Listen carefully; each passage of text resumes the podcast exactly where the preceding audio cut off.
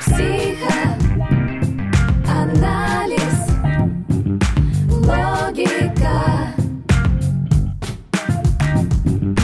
бизнес, контекст и технологии. Психологический анализ бизнеса с Татьяной Беляевой.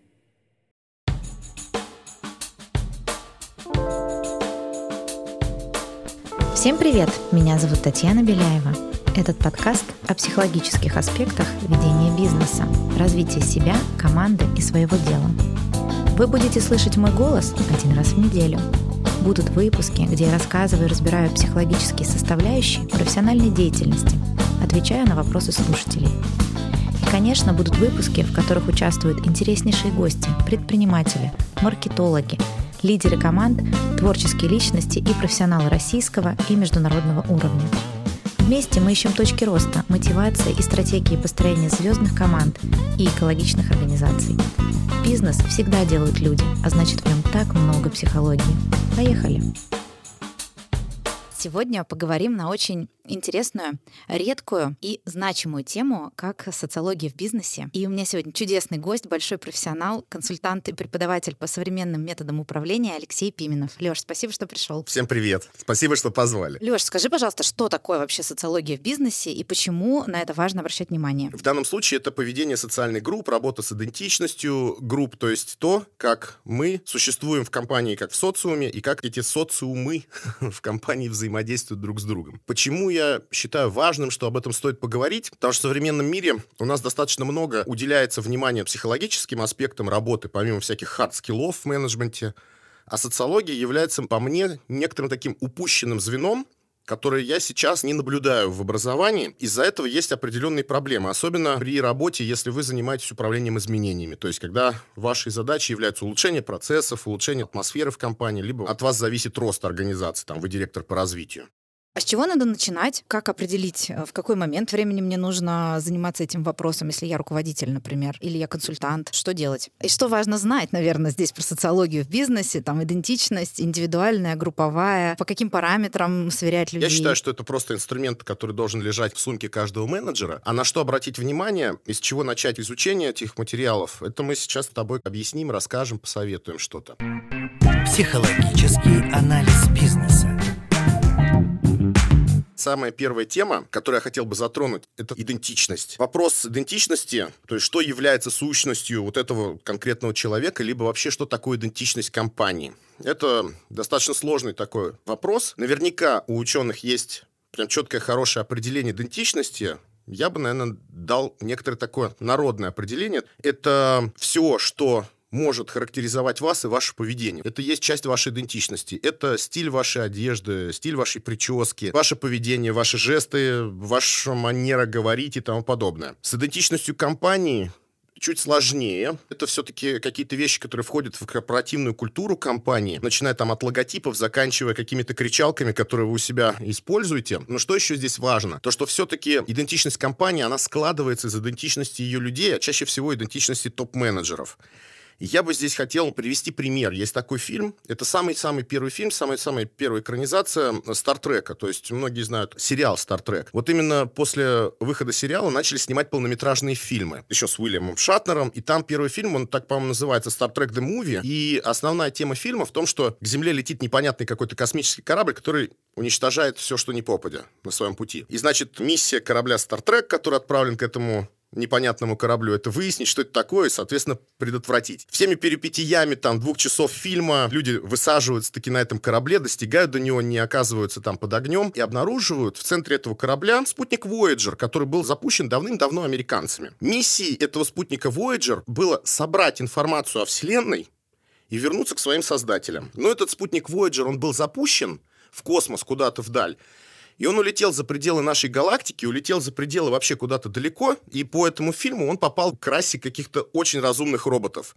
которые нашли этот спутник, взяли его, доделали его до размера огромного корабля, И, по сути, они умножили идентичность этого Voyager, собрать информацию и вернуться к своему создателю. До каких-то неимоверных размеров, и дальше стоял у них вопрос, а вообще, в принципе, этот Voyager выросший, он э, сможет вообще воспринять людей как своих создателей, сможет им передать информацию, и все. Вот здесь это как раз показывается концепция, что социальная идентичность создателя компании, она умножается многократно, и компания становится ее отражением. И мы можем видеть, например, группу компании Virgin Group, что она отражает вообще идентичность самого Ричарда Брэнсона. Или компания Apple времен Стива Джобса тоже во многом отражала идентичность самого Стива Джобса. У психологов есть простое определение идентичности, бытовое можно, каждому понятное. Это ответ на вопрос «Кто я?». Есть простое упражнение, как понять идентичность свою. Напишите на листочке 20 определений «Кто я?» или компании. Кто я? Кто мы? И действительно, особенно наверное, в малом бизнесе, ценности и сложности и проблемы в компании отражаются от первого лица. И все его успехи и сильные стороны, они как тень или как экстраполируются на коллективы, команду или продукт. Психологический анализ бизнеса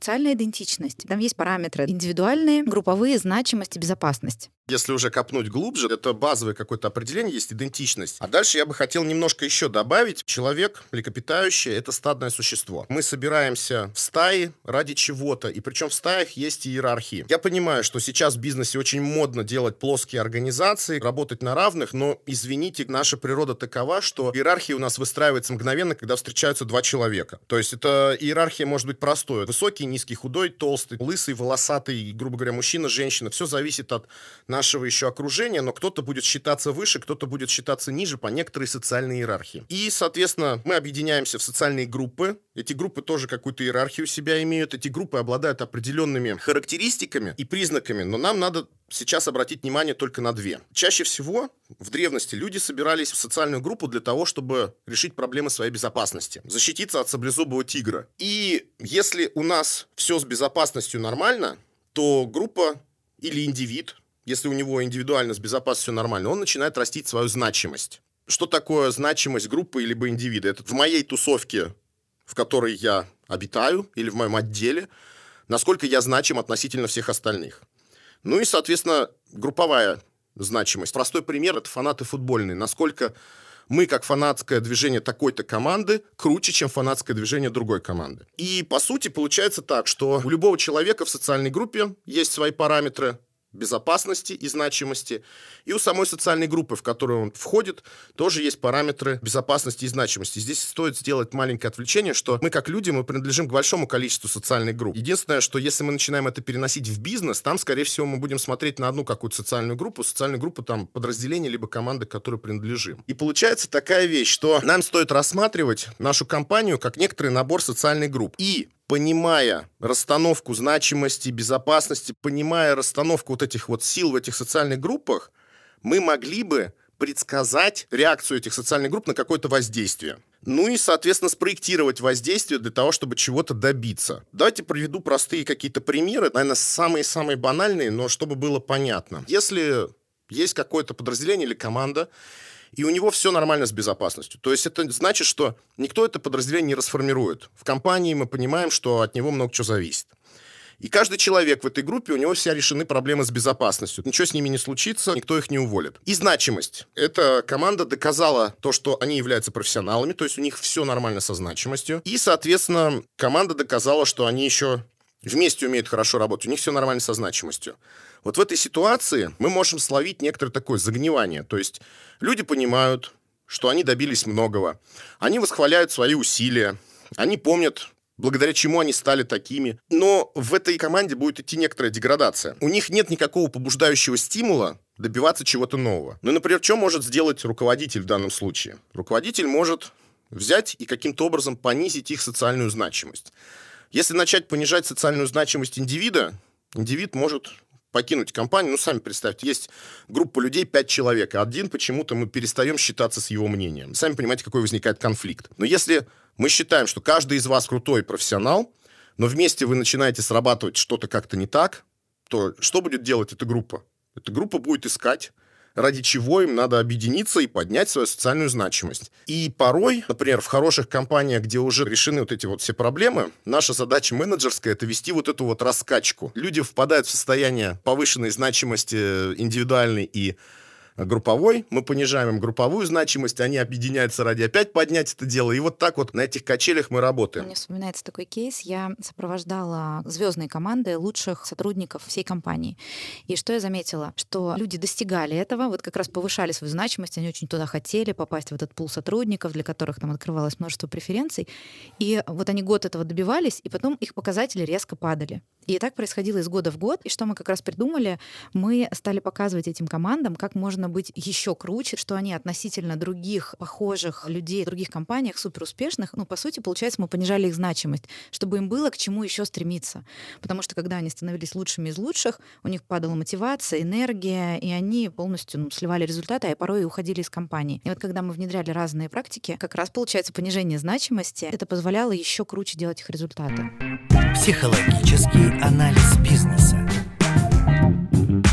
Бывают часто вот конфликты, внутри увольняются ключевые сотрудники. Порасследовать эту ситуацию, порешать эту ситуацию, или если вы работаете где-то в HR-подразделении, вы получаете сигнал от людей, что что-то где-то недовольно, то, что стоит покопать, это вообще посмотреть, что у них там со значимостью и что у них с безопасностью. Потому что потеря у какого-то индивида личной безопасности, она может грозить его восстанию против той социальной группы, в которой он находится, либо значимости, падения. Вплоть до того, что человек может уходить из компании, начинать э, действовать против компании, просто саботировать работу работу в каких-то вещах, он разочаровывается в ценности компании и тому подобное. Если начинает падать значимость племени, социальная значимость группы, там тоже возникают не очень приятные вещи. То есть люди ставят под сомнение те принципы и ценности, которые у них были заложены, принципы и ценности организации, начинают искать другое сильное племя, к которому примкнуть. И часто, если у вас в компании происходили уходы целых команд, утаскивающие за собой еще какую-то технологию, то это как раз вот проморгали вот такой вот момент. И я считаю, что современные менеджеры, они должны помимо практической психологии еще изучать вот эту вот социологию, то есть работу с подобными вещами.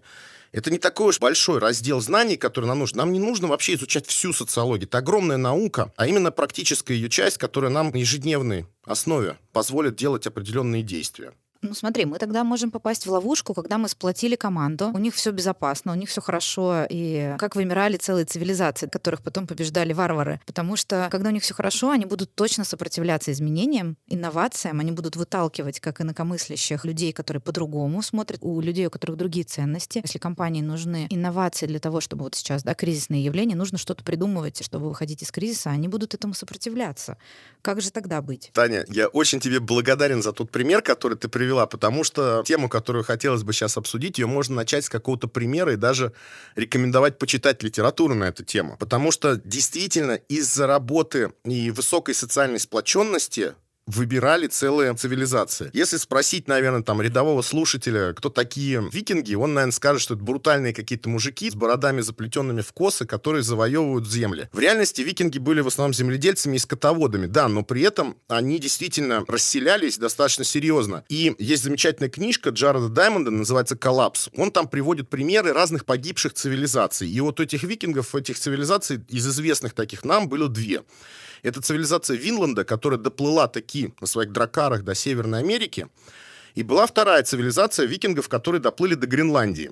Там есть замечательная история, я не буду вам ее спойлерить, о том, как, значит, э, викинги оказались вообще в Гренландии. И там начинается определенная колония. То есть около 500 человек живут на юге Гренландии, и климат там пока благоволит. То есть какие-то годы идут, когда еще климат достаточно теплый. Чтобы было понятно, Гренландия, соответственно, там нет лесов. И там нет деревьев, чтобы что-то строить. И нужно каким-то образом этим викингам налаживать общение, соответственно, с материком, с Норвегией. Что они могут предложить? Они могут предложить моржовий бивень. Соответственно, просвещенная Европа в это время достаточно серьезно поссорилась с исламским миром, и из Азии перестает в Европу идти слоновий бивень, из которого делают, соответственно, красивые разные вещи. Но ему на замену приходит моржовый бивень. Из Гренландии в Европу идут дракары, груженные этим бивнем, а обратно идут дракары, груженные деревом. И они начинают строить себе какие-то дома. Но это же викинги. А викинги, социальная их идентичность, то, что мы белые, номер раз. Номер два, мы европейцы. А если мы белые европейцы, мы цивилизация, мы должны носить одежду. И они носят одежду на европейский манер. То есть в этих дракарах, которые там могут ходить, по-моему, по морю четыре раза в год только привозить что-то новое, привозят им одежду, причем дорогую, с пуговицами. Они начинают привозить и пытаются скот выращивать, крупный рогатый скот, мелкий рогатый скот, выращивать, соответственно, в Гренландии, у них что-то получается, но это идет все дело со скрипом, то есть найти пастбище, найти, где можно вырастить траву, набрать корма так, чтобы пережить зиму, это вот прям впритык-впритык. Плюс еще есть такие люди там, которых называют инуиты. Это предки наших эскимосов, которые там живут где-то севернее. Эти вот гренландцы, живут гренландские викинги, которые строят дома, изображают из себя европейцев, а рядом, значит, строят ледяные иглу инуиты, которые ходят в шкурах моржей, которые из луков охотятся на моржей, на белых медведей, добывают мясо, добывают шкуру, добывают кости, строят свои лодки из костей животных, а еще они ловят рыбу по какой-то непонятной причине вот эти вот викинги, вроде Норвегии, все дела, они почему-то не стали делать рыбный промысел там. Историки разнятся в своих догадках. У Джареда Даймонда было описано, что я один из вариантов, что кто-то очень сильно отравился рыбой, они посчитали, что рыба ядовитая. Поэтому они питались только крупным и мелким рогатым скотом, ну и, соответственно, тем, что они удается вырастить. Но в это время происходит серьезное событие. Викингов, которые там последователи Тора и Одина, покрестили. Помимо того, что они, значит, европейцы белые, они теперь стали христианами. И опять же, в Европу идут дракары, значит, с этим моржовым бивнем, а обратно идут дракары, груженные стеклом для кафедральных соборов, для витражей. Вот представьте,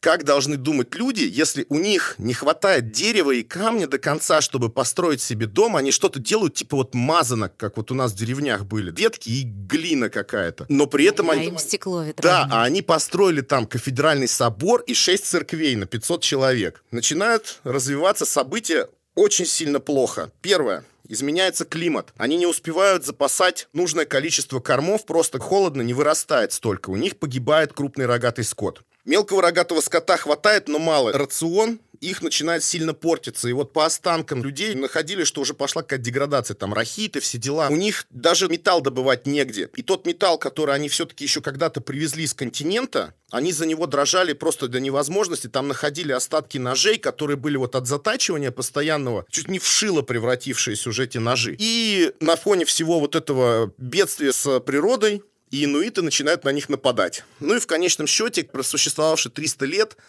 то ли 350 лет, вся эта цивилизация викингов просто вымерла. И сейчас на это побережье, где были цивилизации викингов, по сути, возят экскурсии, показывают, что там было.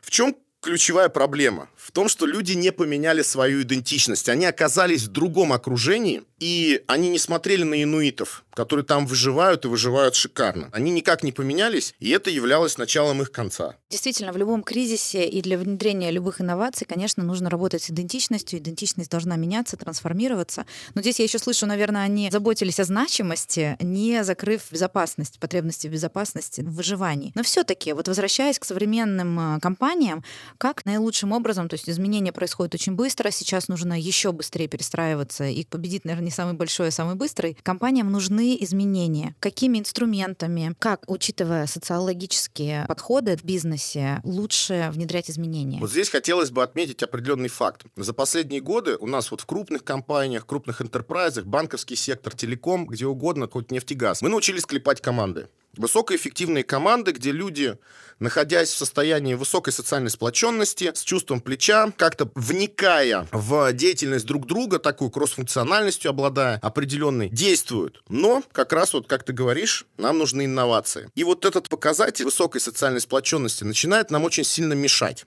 Вот чтобы слушателю было понятно, представьте себе, вы работаете в какой-то профессиональной группе, социальной группе. У вас, возможно, есть телеграм-чат, сообщество ВКонтакте или в какой-то другой социальной сети. И последите, как там относятся к людям, которые приходят туда с какими-то идеями, не похожими на ваши. Возможно, дизруптивными идеями. Чаще всего этих людей могут... Хейт. Э, будет хейт, да, то есть их называют токсичными, там их называют как угодно, и их выдавливают оттуда. А как при такой высокой социальной сплоченности может родиться какая-то инновация? По сути, никак. То есть представьте себе, вот есть сплоченное сообщество художников-импрессионистов, и в нем появляется художник-кубист, а вместо того, чтобы показывать на него пальцем и выдавливать его, к нему прислушиваются, и порождают новый какой-то стиль живописи. Интегрируют его опыт и найдут что-то третье. Да, Вот, да. И с художниками это может быть еще не такая вещь. А вот представьте, если религиозная группа, и в ней появляется атеист, это сколько надо усилий, чтобы у людей вообще возникла история, что этого человека можно выслушать. И получается следующая вещь. Мы долго учились сплочать людей вокруг какой-то цели, чтобы люди не действовали как профессионалы в рамках одиночной цели на одиночного человека. Мы сплотили их, и они научились действовать вместе. А теперь надо, сохранив их вот эту вот общность и направленность ради какого-то результата, их социальную сплоченность раздвинуть. И вот это вот раздвижение социальной сплоченности даже сложно подобрать слово, которое должно описывать это дело. То есть английскими словами часто описывают это словом unity, alignment или что-то еще. Коллеги западные мне подсказывали, что вот больше всего подходило немецкое армейское слово Einheit, сообщество разных, сплоченных ради одного результата. И я считаю, это является таким серьезным вызовом сейчас для многих компаний. Потому что, последите, есть даже компании, которые у себя используют внутри термин трайб, племя. То есть они растят социально сплоченные племена вокруг каких-то продуктов, вокруг каких-то бизнес-направлений. Когда вот эти трайбы, они начинают действительно уже работать сплоченно, теперь им надо их разуплочить, но при этом оставить эту направленность. И это такой прям серьезный вызов, и он требует прокачки у людей вот этой вот толерантности к тому, что есть какое-то другое мнение, коммуникационным навыкам. Опять же, мы приходим к каким-то вещам, связанным с фасилитацией, с коучингом, что кто-то должен этими группами мягко управлять, чтобы направлять людей на то, чтобы выслушивали, прислушивались, а не просто проявляя какую-то первую попавшуюся эмоцию ненависти к человеку, начинали действовать на вытеснение. Я много работаю с э, коллегами, командами, и у меня был такой опыт, когда захотели пригласить коуча как раз для развития толерантности, слушания, и через 15 минут после того, как я стала работать, меня перебили, Там один человек сложил ноги на стол, сказали, вы говорите полную ерунду. У нас проблем вообще с доверием нет, и у нас нет проблем с тем, чтобы выслушать человека. Я смотрю на них и понимаю, что 10 минут только прошло, но они очень были социально сплоченными вокруг своей цели, и мы в итоге пришли к тому, что, может быть, им внутренних каких-то коучей выбирать или каких-то авторитетных лидеров, которые будут очень работать индивидуально с коучами менять корпоративную культуру, меняться, потому что это очень сложно. Может быть, да, толерантность э, через э, цель, через смыслы, но, конечно, путь инноваторов, он такой непростой. Психологический анализ бизнеса.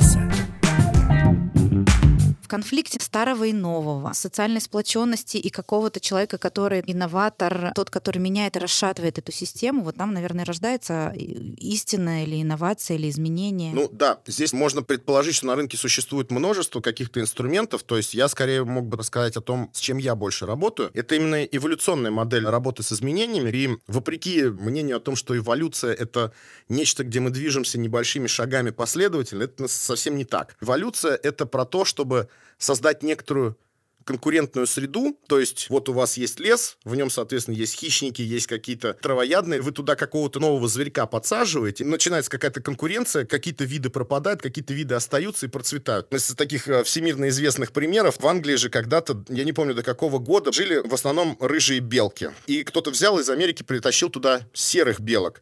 Серые белки оказались крупнее, чем рыжие белки, и наглее.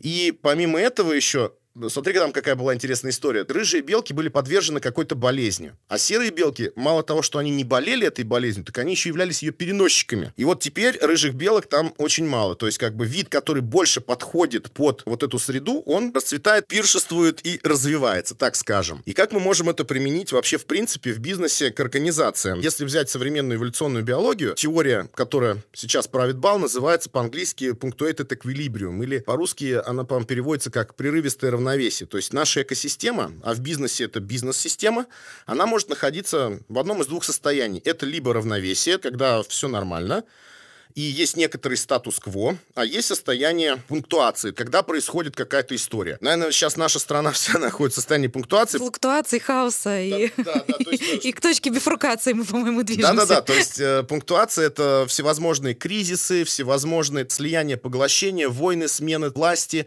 смена генерального директора. Для нас, для людей, это состояние все свадьбы, разводы, гибель родственников и тому подобная история. В этом состоянии Изменения происходят достаточно легко. Люди мало сопротивляются изменениям. Любое перестроение идет более-менее гладко. И то есть посмотрим сейчас, как бизнес воспользуется этой ситуацией с импортозамещением, со всеми делами. Ну, то есть, Леш, хорошая новость сейчас в том, что мы находимся в состоянии пунктуации, пунктуации, правильно я говорю? Да, пунктуации. И у нас есть много возможностей сейчас как раз внедрить множество изменений, на которые в спокойной среде система бы их просто сожрала бы эти изменения, Ну да, то есть бы мы, бы- мы бы наталкивались на сопротивление. А сейчас в этой среде сопротивление будет меньше. Когда у нас э, состояние пунктуации, у нас сопротивление меньше.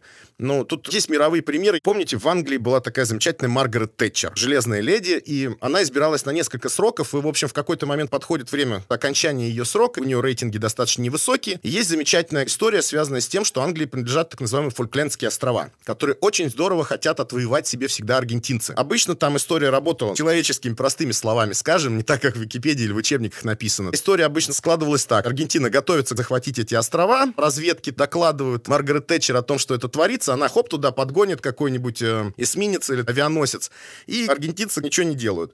А тут, соответственно, идут выборы, все дела, приходит первый сигнальчик от разведки. Аргентинцы что-то затевают. Маргарет Тэтчер спокойная. Потом аргентинцы уже выплыли, аргентинцы уже высадились на остров, и тут, соответственно, Маргарет Тэтчер дает приказ, идет небольшая победоносная война, она себе зарабатывает вот эти социальные очки, и, соответственно, вот человек воспользовался вот этой ситуацией. Но более сложная история – это когда мы находимся в состоянии равновесия. Когда-то эта пунктуация закончится, и нам все равно захочется развития этого дела, поэтому сейчас мы можем готовиться к тому, как мы будем жить, когда это все закончится и будет в состоянии равновесия. Здесь тоже, кстати, хорошая новость, что любая экосистема, любая система все равно придет к равновесию, она Ну да. будет к нему стремиться. Поэтому, друзья, если вас лихорадит, вы в панике, и вам кажется, что все новые и новые волны новостей нас накатывают, все-таки система всегда стремится к равновесию, и мы можем сейчас готовиться к этому светлому времени. И, соответственно, что мы там будем делать? Есть здесь формула этих эволюционных изменений, она звучит так. Стрессор, рефлексия, лидерство. Что это такое? Нам нужно придумывать некоторые вещи, которые будут выводить разрушать статус-кво в организации. Что это может быть под собой? Это какая-то практика, которая покажет что-то, что вы не видели раньше. Какая-то метрика, которая откроет на все всем глаза. То есть вы что-то такое сделали, и после этого люди хватают за голову и говорят, а оно вот так вот. И после этого люди впадают в некоторую фрустрацию не понимают, что проходит. То есть старое равновесие уже разрушено, нового равновесия нет, и у них вот эта вот непонятная ситуация есть. В этом состоянии есть куча рисков, потому что если мы с этим стрессором передавили, соответственно, люди, а, ну нафиг, и увольняются, уходят в другую компанию работать, либо начинают объединяться и сопротивляться этим изменениям, подпольные войны какие-то происходят у нас в компаниях. В общем, не очень хорошая история. Если мы не додавили с этим делом, то, ну, что там, фигня, война, как бы продолжаем работать, как говорится. Но если все-таки нам удалось вывести ситуацию из равновесия, нам надо дать людям пространство для рефлексии. И здесь как раз возникает вот потребность в этих помогающих профессиях, как коучи, фасилитаторы. Они могут подсказать, накоучить какую-то историю им, чтобы люди нашли, как можно какую-то практику, которая восстановит, сделает новый порядок здесь. И это как раз может вывести их на новую ступень, куда-то вытащить их выше гораздо. Но это как бы тот инструментарий, с которым скорее я работаю. Ну, то есть задача руководителей, лидеров, консультантов, которые работают с компаниями, расшатывать систему, подкидывая ей какие-то такие вводные метрики, э, дровишки, которые будут немножко разжигать этот костер. И не По дадут сути, да, а потухнуть то иначе нам будут строить всегда эти потемкинские деревни, заказывать корпоративный тренинг, все люди сходили, такие, да, да, все здорово, здорово, повернулись на работу. Так, ну ладно, фиг с ним, будем работать. Это значит, Потерпим как этих коучей, скоро уйдут, да. Получается, Да-да-да-да-да, что то есть систему это мы не, значит, не тем инструментом воздействовали. Стрессор не тот был, то есть не додавили немножко. Психологический анализ бизнеса. А что же делать, если затягивается эта ситуация изменений и наоборот слишком сложно? Ну, то есть сейчас людям кажется, им сложно справиться. А, Может быть, а, у тебя есть опыт, вот как сейчас компании выходят из этого состояния, что вообще делают, что ты предлагаешь компаниям? Мне кажется, тут прям каких-то универсальных решений нет. Вот как ты, как предприниматель, руководитель компании, вот сейчас переживаешь это время? Ну, у меня маленькая компания, мы занимаемся, конечно же, импортозамещением. Половина сервисов, которыми мы пользовались, она теперь нам недоступна. Быстренько переезжаем, меняемся, адаптируемся. Всегда какие-то действия мы можем предпринять. Вопрос только в том, что можно схватиться за голову, сесть, уйти в себя и плакать по поводу того, как все плохо вокруг, а можно что-то делать. Мой совет универсальный будет такой. Просто что-то делайте. Делайте, делайте. Потому что если вы сядете, вы уйдете в свои мысли надолго, и не дай бог, что случится у вас с головой. В любой непонятной ситуации просто на автомате свои привычные дела делайте. Ну ладно, на работе вас грузят работой, а в выходные у вас есть дача. Езжайте туда, и там грядки сажайте что-нибудь. Не надо сидеть и выуживать любые новости вокруг. Занимайтесь привычной деятельностью, занимайтесь хобби, занимайтесь детьми, семьей, чем угодно. Но главное занять голову от лишних непонятных э, мыслей такой момент. Иначе можно додуматься до чего-нибудь очень-очень плохого. А компании, как ты видишь, может быть, какие-то интересные инструменты, которые тебе показалось, о, классная практика? Наверное, я еще просто не успел заметить, Потому что все-таки это все... Да, не, не, не то, что, понимаешь, мы не настолько много сейчас в этом состоянии находимся, чтобы крупные компании смогли адекватно это отреагировать. Я только-только сейчас какие-то эхо вижу, как там, например, те же самые учебные центры крупных компаний начинают искать, на каких инструментах теперь все это дело делать. Кто-то там быстро начинает всех пересаживать на российский софт или закупаться российскими компьютерами, какая-то еще история. Возникают какие-то истории, связанные со взаимопомощью людей. То есть, ребята, а кто как справлялся с такой штукой? В профессиональных чатах я уже такие вещи замечал. Ну, как-то там что-то нас сплочает дополнительно для того, чтобы вместе адаптироваться и выжить в этой ситуации. Что-то такое происходит. О каких-то глобальных вещах, наверное, рано еще говорить, потому что серьезно серьезные вещи, связанные с платежными системами, которые у нас есть, мы скорее выезжаем пока что на том, что было сделано заранее, давно предвещая, что такое может случиться. Но вот когда кто-нибудь у нас по-серьезному уже начнет работать с UnionPay, а не 2-3 банка за огромное количество денег, вот это можно считать, что это уже какой-то антикризисный результат такой у нас был получен, интересный. Интересно про взаимопомощь. Лично мне помог подкаст, когда я стала записывать и приглашать гостей как раз с антикризисной темой, с управлением изменениями, с помощью и приглашать и психологов, и стратегов. То есть помогая другим, я тоже поняла для себя, что бездействовать я не могу, я схожу с ума. А вот эти действия, они помогли мне и помогают э, мне как предпринимателю тоже спасать э, свою небольшую на компанию. Леш, спасибо тебе большое. Для меня чертовски интересный выпуск, в котором было много разного. Спасибо тебе. Спасибо, Таня, что позвала. Зови еще, если надо будет, приду. Подписывайтесь на нас во всех приложениях, где можно слушать подкасты. Ставьте сердечко в Яндекс Музыке и Apple подкастах. Пишите ваши вопросы, буду рада ответить на них. Это был подкаст «Психологический анализ бизнеса». До скорых встреч!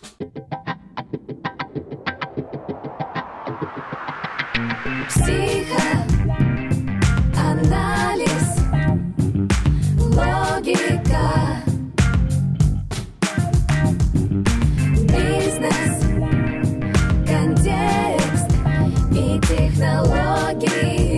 Психологический анализ бизнеса с Татьяной Беляевой.